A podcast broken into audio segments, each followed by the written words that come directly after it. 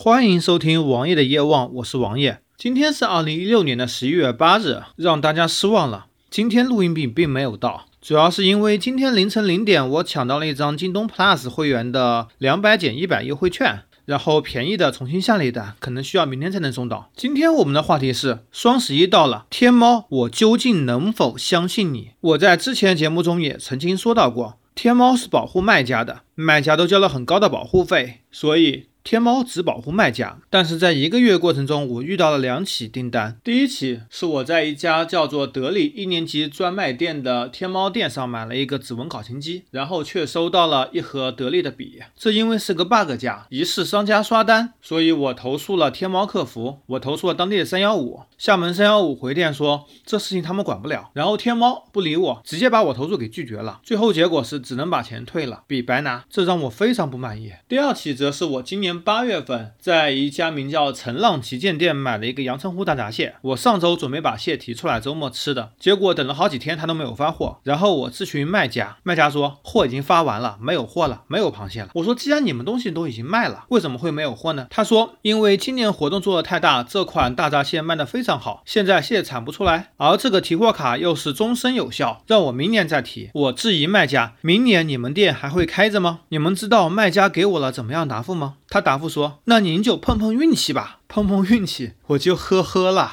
这明显是要倒闭的节奏嘛！而且这并不是 bug 价，这是正常销售的结果。卖家缺那一笔钱，无法兑现，明年倒闭，那钱就归他自己了。更有甚者，由于是八月份买的，我上周才进行提货，这张订单只能退款，无法投诉。我不知道是商家很好的钻了天猫的空子，还是天猫直接在保护卖家。在双十一到来之际，居然有如此两个订单，让我愁眉不展，很不愉快。试问天猫如何让我放心呢？当然了，我不得不承认是天猫某些旗舰店还是很靠谱的。看样子天猫也只能买买旗舰店了。加上由于前几年天猫上秒杀，我秒杀到了很多东西，直接被天猫拉了黑名单，现在连秒杀资格都没有，连优惠券都抢不到。天猫，我是时候说再见了，走好不送。